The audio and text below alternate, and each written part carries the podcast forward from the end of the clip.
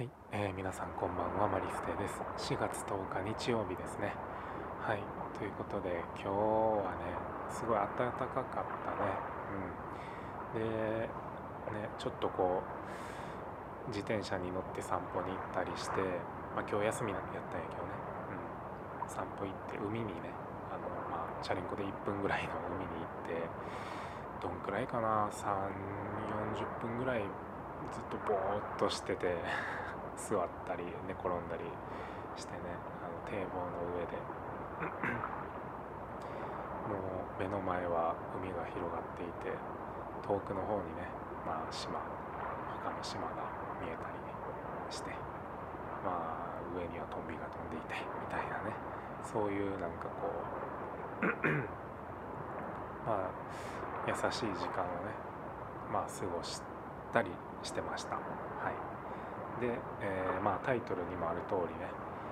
えー、映画を今日1本見たんやけど「えーと、幸せはどこにある?」っていうねあの洋画なんやけど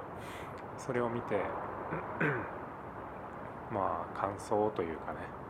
あの話そうかなと思いますえっとまあ一番ねこう残った心に残ったた言葉っていうのが、まあ、幸せは副産物みたいな、えー、言葉なんやけど、まあ、それについて、ま、話していこうかなと思うんやけどえっとこの映画ねあの主人公はちょっとおじさん。おじさんで精神科医のおじさんで、えー、結婚はしてないけど彼女と同棲してるみたいな。感じなのかなあれは。そう。で、えー、日々ねこう精神科医として患者さんの、えー、診察をする中でなんかこう彼自身もその患者さんがどうやったら幸せになれるんやろみたいなところかな。ところででも彼もその幸せっていうものが何かがちょっと分からへんみたいな状態になっていてでだからねその幸せっていうのが何なのかっていうものを探すために、えっと、彼女を置いて、まあ、話をしてね彼女にちょっと旅に出たいと。でまあいつ帰ってくるかも分からへんけど待っててくれるかなみたいな感じで言って最初は彼女もねあの泣くんやけど そんな彼をね受け入れて、えー、送り出してあげるのね、うん、でまあ彼がねあの中国に行ったりアフリカに行ったりロサンゼルスに行ったりとかもういろんなところをねこう旅していく中でその先々でねこう出会っていろんな人と出会って、えー、あなたは幸せですか?」って聞いて「あなたにとって幸せって何ですか?」っていうねそういう質問をあのみんなにしていくんよね。うん、そうで本当にねいろいろあってうんとその最初に中国に行くんやけどそこではねまあ、銀行マンの、まあ、お金持ちの人と出会ってこうお金で手に入る幸せみたいなものをこう体験させてもらったり、えー、アフリカでは誘拐されてしまってもう本当にもう銃突きつけられてもう殺される本当にもうあと1秒後には殺されるっていうところまで追い詰められるんやけど、まあ、なんとかね助かってえー、そこではまあねこう解放された時にね本当に心底あ自分は生きてる生きてるんやっていうねあの実感を味わうっていうねその時にもう本当に幸せを感じたりね、うん、とかあとは、えー、飛行機の中でねちょっと病人が出てしまってで、まあ、彼精神科医やけどまあなんなんやろそのちょっとした知識はあるんかな。それでその病人の方をねこう介抱する役を買って出て、えーと、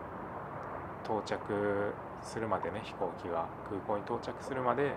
その人を介抱しながら、えーと、その人のね話をすごくこう親身になってね聞いてあげて最後ねそのちょっと具合悪くなっちゃった人が空港に着いてからねその彼にえー、っと「あなたはすごくいいお医者さんですね」って言うんよね。うん、でそれに対してね「いやそんなことないよあの分野違いだよ」って言うんよね自分は精神科医やと。でもあなたを助けたことは特にその分野違いだからそんないい医者じゃないよって言うんやけどその助けてもらった人はねあのいやいやそういうことじゃなくてあの「listening is loving」って言う言うんよねその人がそうだからその聞くことは愛だよって愛ですよっていう言葉を投げかけるのね、でそれもね結構俺にとって刺さったというか本当に親身になって人の話を聞いてあげるっていうのは本当にその愛の裏返しというか、まあ、そのものやなっていうのがね結構この映画を見てしみたかなっていうね部分、まあ、これが2番目かな。聞くことは愛ですよっていうのが2番目かな俺の中で響いたのがで、えーと、最後にねロサンゼルスロサンゼルスに行って、えーとまあ、元恋人に会ってまあいろいろねこう話をしてでその元恋人は心理学者で、えーと、もっとすごい心理学者のおじいちゃん先生みたいな人の講義を2人でねこう聞きに行ったりするんよね。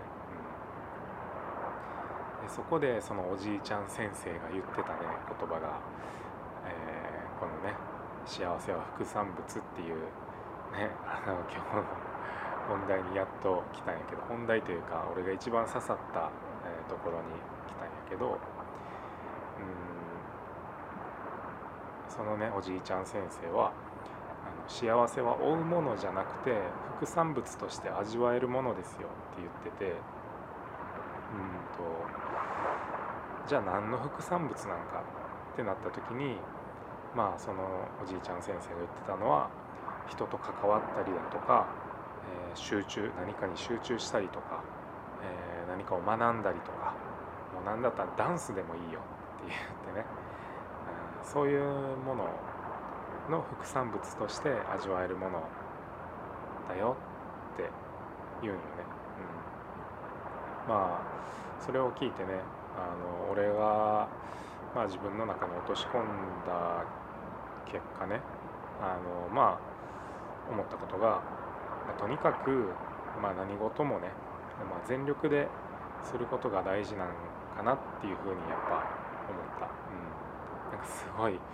浅い感じになっちゃうけどなんかありきたりな、ね、あの話になっちゃうけど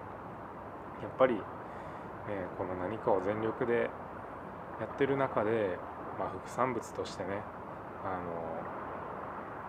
のあ幸せだなって感じられるんやろうなって思ったね、うん、あのおじいちゃん先生がねそのもう一つ言ってたのがその子供の頃ってさもう何もかもがキラキラしていてあの何の不安もなくてあの全力だったよねって。でも大人になったらそれがなくなっていくんだよねって言ってて、まあ、これもねよく聞くような話やけど、まあ、改めてね本当に本当にその通りだなって思った。そんなねあの映画でした。はい。だからこそねやっぱ日々全力で生きてい